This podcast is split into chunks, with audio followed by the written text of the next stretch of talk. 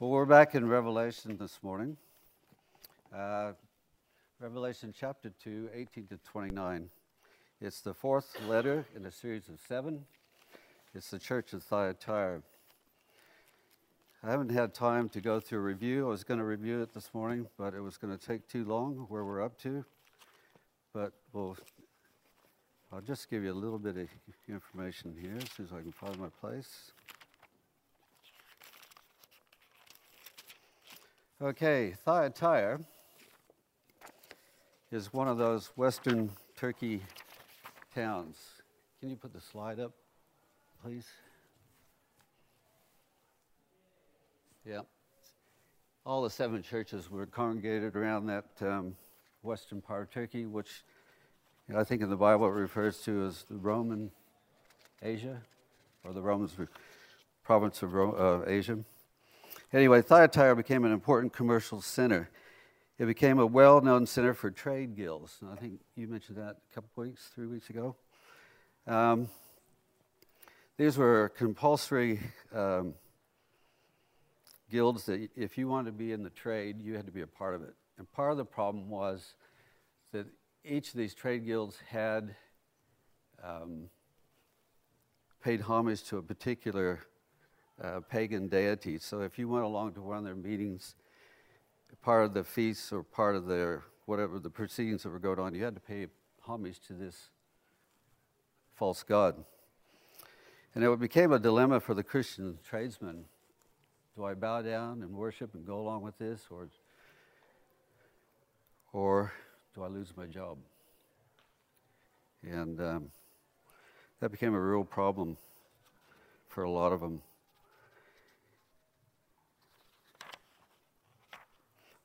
Even at the end of the first century, the, the church was in trouble. The, there was the Nicolaitans.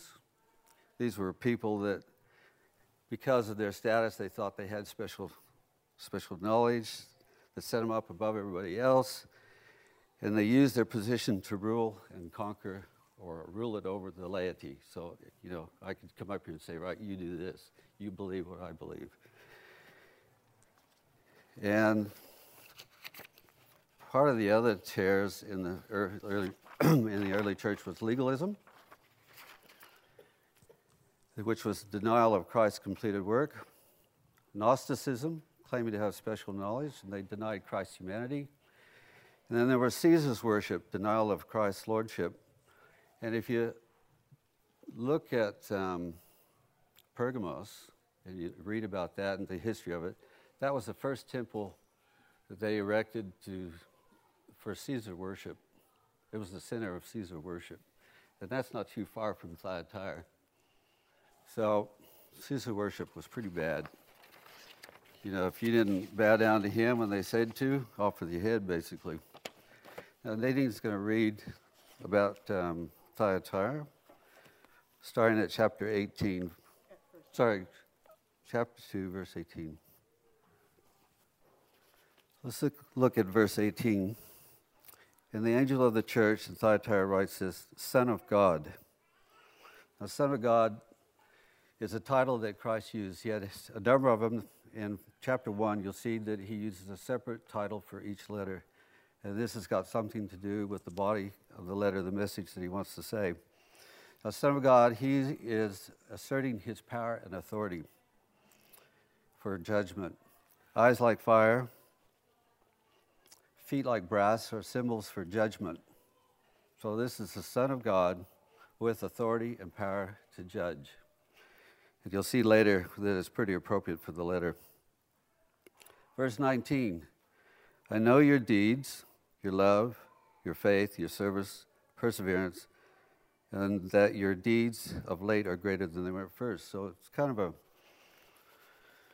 it's kind of a report card. He says, he gives the good points, then he's going to give the bad points, then he's going to say what to do about it, and then a reward at the end. And that's the same for all the letters.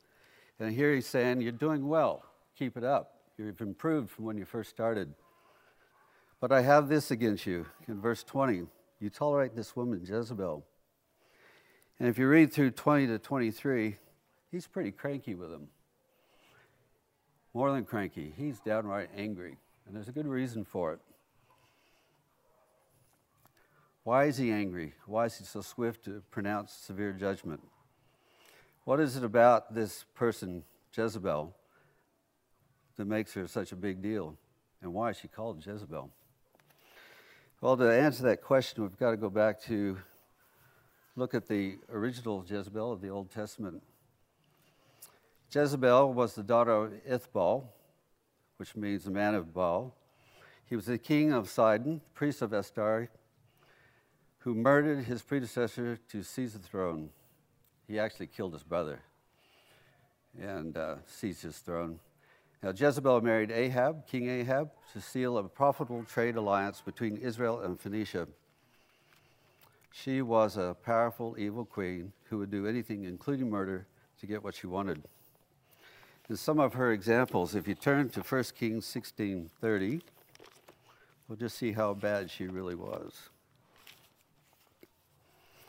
1 Kings 16, 30 to 33. And Ahab, son of Omri, did evil in the sight of the Lord more than all who were before him. And it came about as though it had been a trivial thing for him to walk in the sins of Jeroboam, son of Nebat, that, the marriage, that he married Jezebel, the daughter of Ithbal, king of the Sidonians, and sent to serve and went to serve Baal and worship him. So he erected an altar for Baal in the house of Baal, which he built in Samaria. And Ahab also made the Asherah. Thus Ahab did more to provoke the Lord God of Israel than all the other kings who went before him. And there was a lot of kings before him, and they did terrible things in the to rouse God's anger. Have a look at uh, while you're in 1 Kings, look at 18 4, 1 Kings 18 4.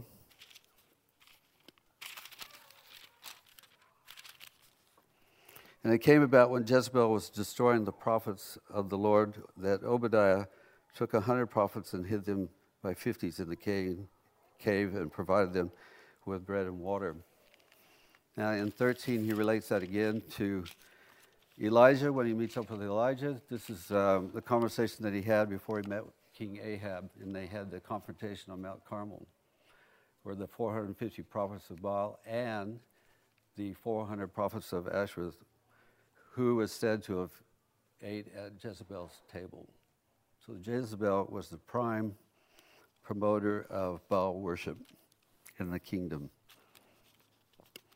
And then you got the whole confrontation on Mount Carmel where they had the two altars, one for Baal and his, his prophets, and they prayed to see who was going to be the, the true, true God to worship, the God of the Israelites or the God of Baal worshippers.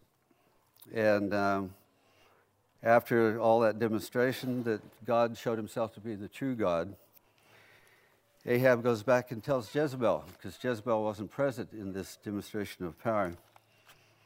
And Ahab went and said, You know what Elijah did? He went and killed all your prophets. And um, she said, sent a message to um, Elijah it's my oath that this time tomorrow you will be dead. And so what did Elijah do? He ran. A man that just saw a miraculous sign from God, killed off 400 prophets, 450 prophets, and then he ran at the threat of Jezebel.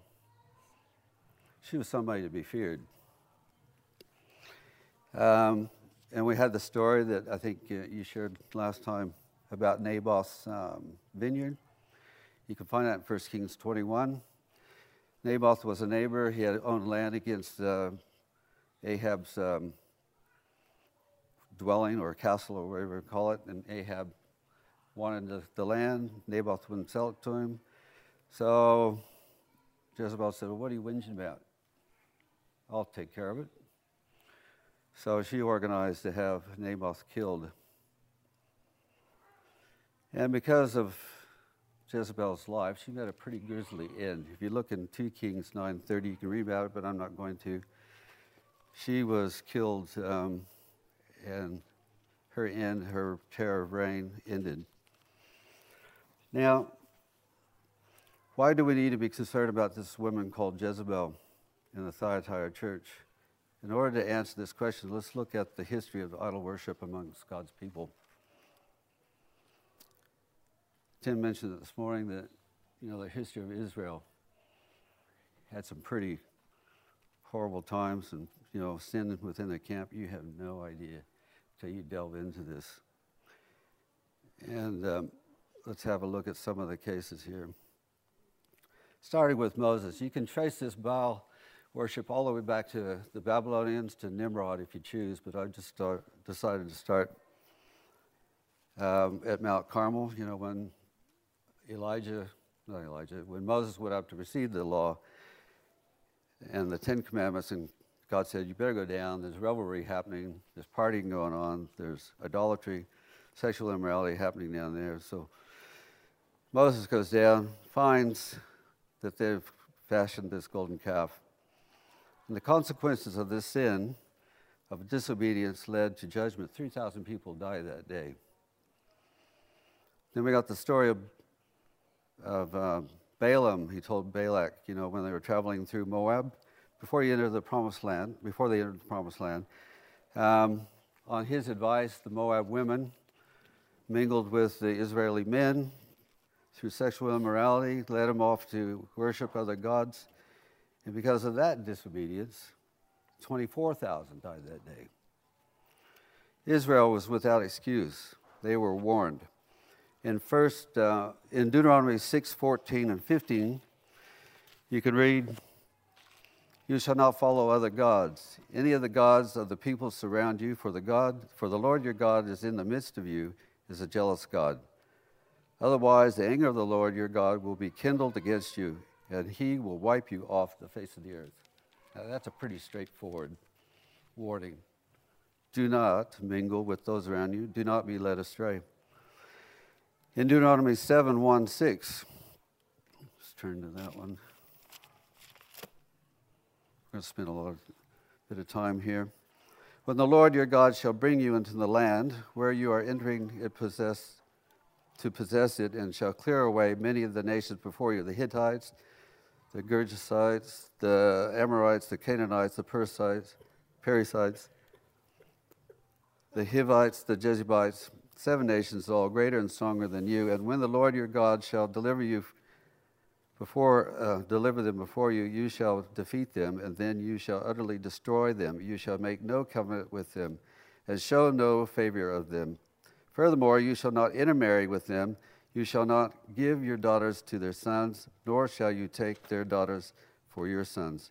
For they will turn your hearts away from following me to serve other gods. Then the anger of the Lord will be kindled against you, and he will quickly destroy you. But this you shall be to them you shall tear down the altars, smash their sacred pillars, burn down their asherim, and burn the graven images with fire. For you are a holy people to the Lord your God.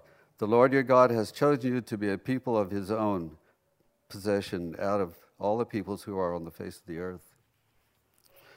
So it's pretty clear. They've had a lot of warnings.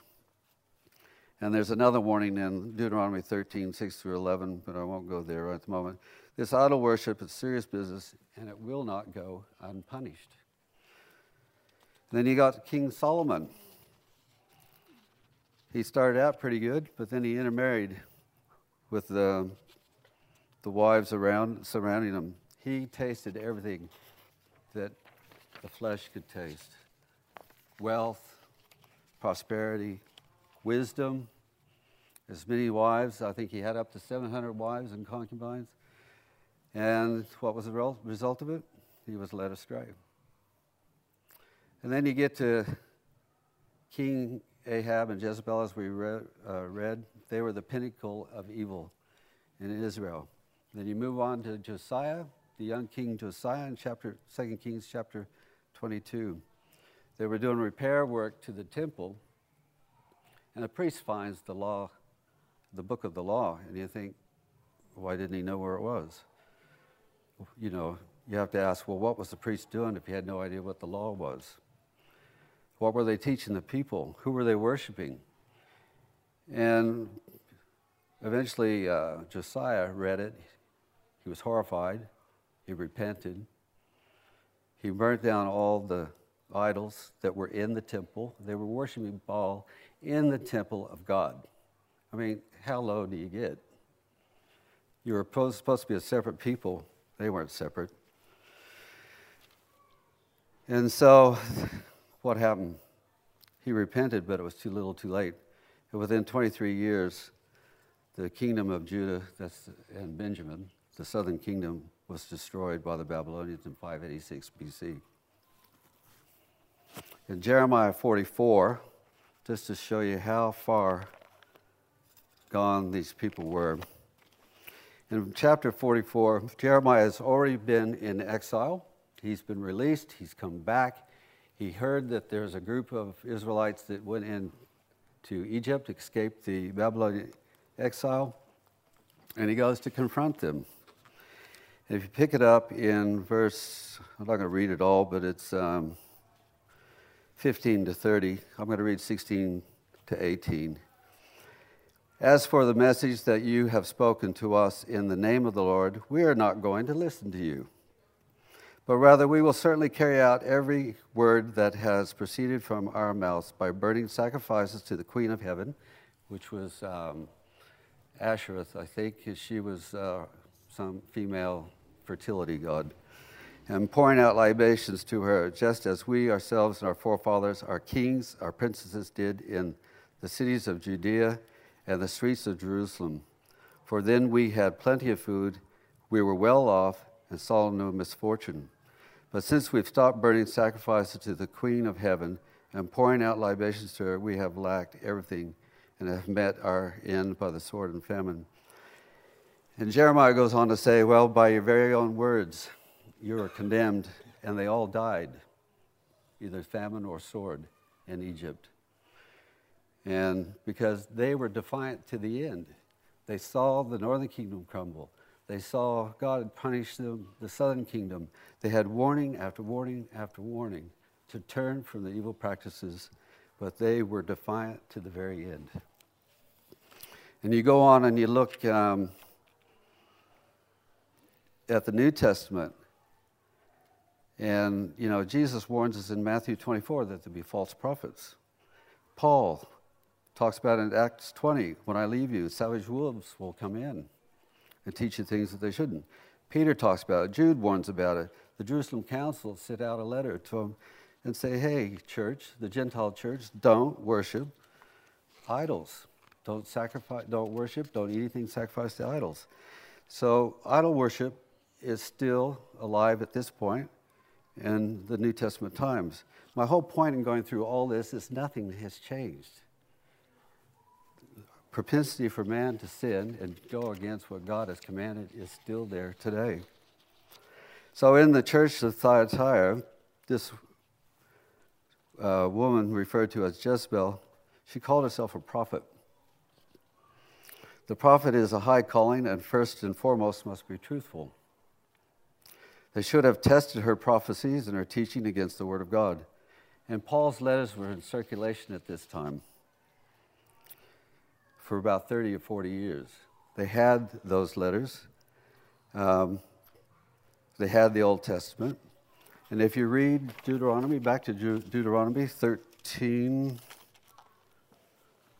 1 to 5.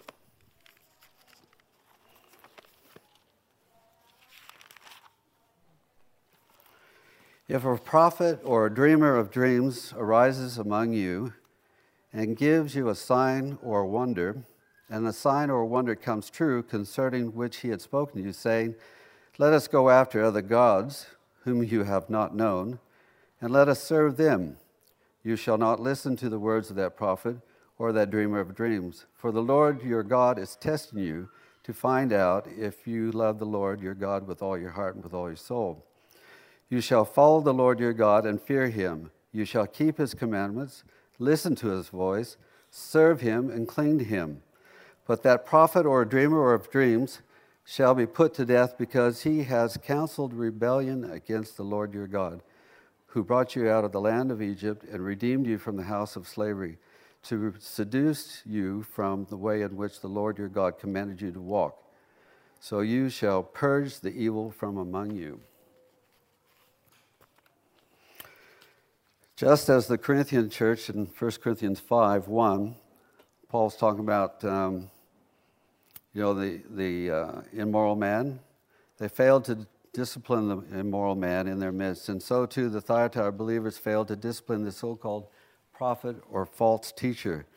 Furthermore, Paul warns the church do not set your hearts on evil things, as they, the forefathers, did. Do not be idolaters. We should not commit sexual immorality. And then in 1 Corinthians 10 1 through 8, he refers back to the Balaam's heir, the advice that he gave uh, Balak and the Moab women to conquer uh, the Israelites. And he says, Remember that day, learn from history. 23,000 died on that day. Don't be like them. The very behavior and wickedness that was amongst the Israelites throughout the Old Testament that God had to judge for them, judge them for, is the very thing this woman, referred to as Jezebel and Thyatira, was promoting idol worship and sexual immorality, and which the, term, the church turned a blind eye to and accepted within their midst. So the chief sin of this church consists of failing to raise a protest against this woman who led them to, into idolatrous doctrines and practices. The believers failed to purge the church of evil. So, what does idolatry look like in the modern Western culture? An idol is anything we want more than God, anything we rely on more than God anything we look to for greater fulfillment than God. Idolatry is thus the hidden sin that drives all other sins.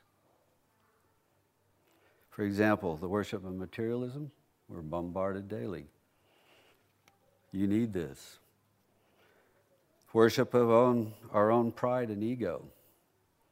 Worship of nature and science, of which man is the pinnacle. It seems like today that nothing is true unless there's a science approves of it, has studied it, says, yes, this is true. Napoleon Hill said, whatever the mind of man conceive, conceive and believe, it can be achieved. Quite a few years ago, Nadine and I had the privilege of going to Disney World, and they had this Epcot Center there. And they had this phrase if you can dream it, you can do it. If you can dream it, you can do it.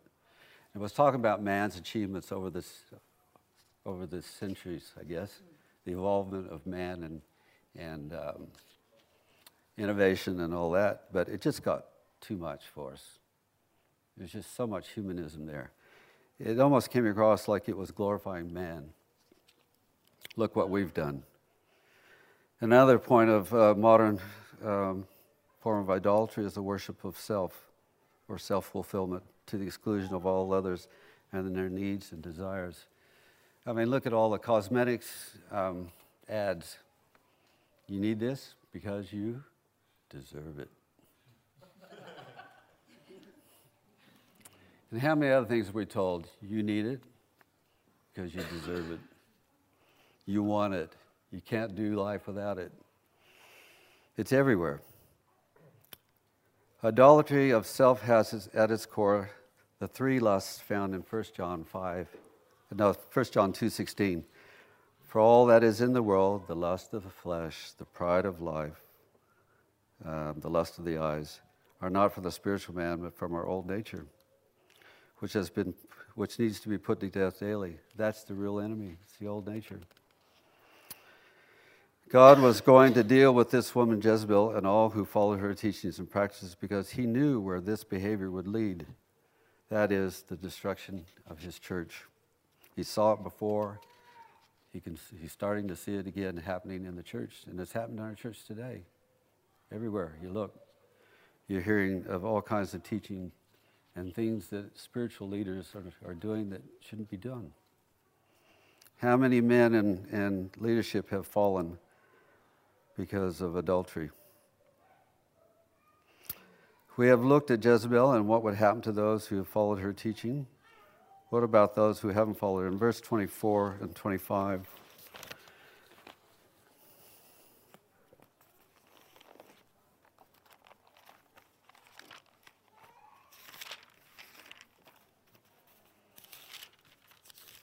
Put a marker in for this one.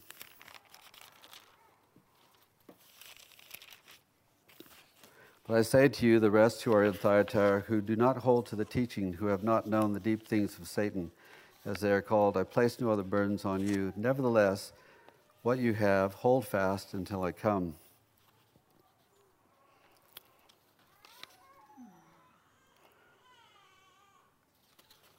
We are to know Christ and His Word and hold on to what we have given my God, the hope of eternal life through salvation in Christ, in Christ alone. And the promise to the overcomer is found in verse 26. The overcomer shall receive authority over the nations. And that's the very thing that Jezebel was after. 1 John 5, 4 and 5 says, Who's the overcomer? For everyone born of God overcomes the world. This is the victory that we have, victory that has overcome the world, even our faith. Who is it that overcomes the world? Only he who believes that Jesus is the Son of God. Revelation 3:21 says, "He who overcomes, I will grant him to sit down with me on my throne, and as I overcame and sat down with my Father in his throne." And Matthew 5 says, "Blessed are the pure in heart, for they will see God." So if you're found to be in idol worship, sexual immorality of all sorts, your heart's not pure. Don't expect to see God unless you repent. Verse 27 is referring to God's, the Son of God has power and authority to rule with an iron rod. He is the potter, He's the creator, and has the right to judge His creation as He wills. If we remain faithful to Him to the end, we are promised to rule with Him, and that includes power of the nations. The ultimate prize to the overcomer is promised in verse 29. The morning star. You know what the morning star is? Yeah. Revelation 22 16. I didn't know exactly what that was, but I looked it up, I thought, ah, that makes so much sense. I, Jesus, have sent my angel to testify to you these things for the churches. I am the root and the offspring of David, the bright and morning star. So, what's our reward? Christ Himself.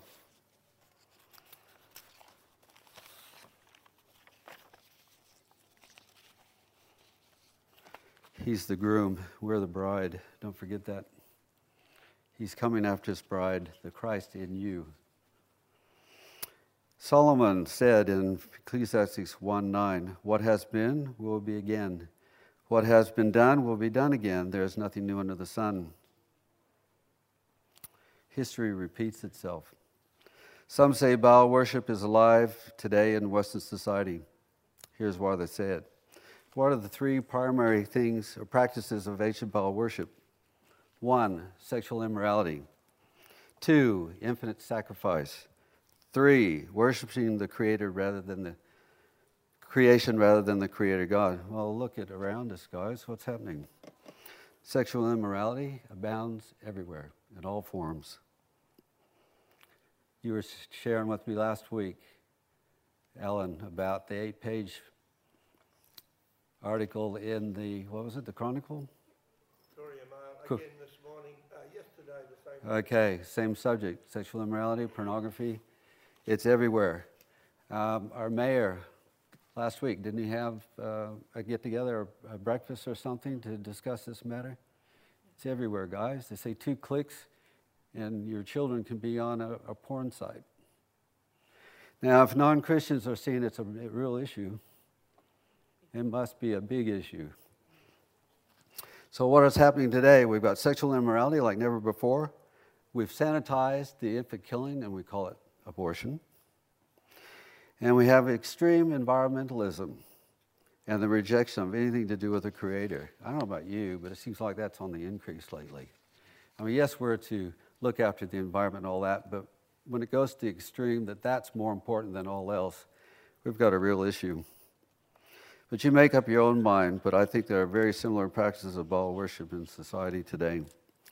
Again, Solomon said in Ecclesiastes 12, 13, and 14, Now all has been heard. Here is the conclusion of the matter Fear God, keep his commandments, for this is the whole duty of man. For God will bring every deed into judgment, including every hidden thing, whether it's good or evil. So, Pergamus, we learned about them, were married to the world. They were lured away and enticed by outsiders and became those around them. Thyatira was lured away and enticed from within, as a result, became fully compromised like the Pergamon church. Many of God's people have been led astray because they do not have a good understanding of the scriptures as well as a desire to obey. Satan's tactic is to use part truth then he questions it, questions God's word. Part truth to question God's word. Then he denies it. Then he lies about it. Look in uh, Genesis 3 1 through 3, where Eve was um, having a conversation with Satan. What do we learn from this? We're not strong in ourselves to withstand Satan's attacks that will lead us from living a holy life. Many before us, Adam and Eve and Aaron, Solomon, the nation of Israel, and many others knew God's ways but failed to live a holy life. They were lured away by Satan's lies. What makes us think we can withstand the deception of Satan's lies in our own strength? It is only through Christ and the Holy Spirit that we can stand against the attacks of the enemy. The only way we can recognize the, Je- the Jezebel spirit in our midst is to be immersed in the Word of God. I'm not talking about a casual reading of the Bible stories. It has to be in depth study of the whole scriptures. We see that there are certain destruction, certain destruction for the unfaithful, but that those who do God's will to the end will be given authority over the nations, something that Jezebel strove for. And given the morning star, the crown of life, and Jesus himself is our reward. So, Willowburn do these words Repent if you're involved in any form of immorality or idol worship, know the Word of God and meditate on it day and night. Study the whole Scripture, not just the New Testament. Question false teaching. This is not a license to nitpick every word spoken in church. If you question the teaching of anyone, go to them and ask, What do you mean? and show me in the Scriptures. Run from false teaching and immoral practices. Do walk in the power of the Holy Spirit, which can only happen if you're in a close relationship with God. Do walk before the Lord with a humble and contrite heart. Do maintain a repentant and teachable heart. Hold on to what you have and seek greater understanding of God.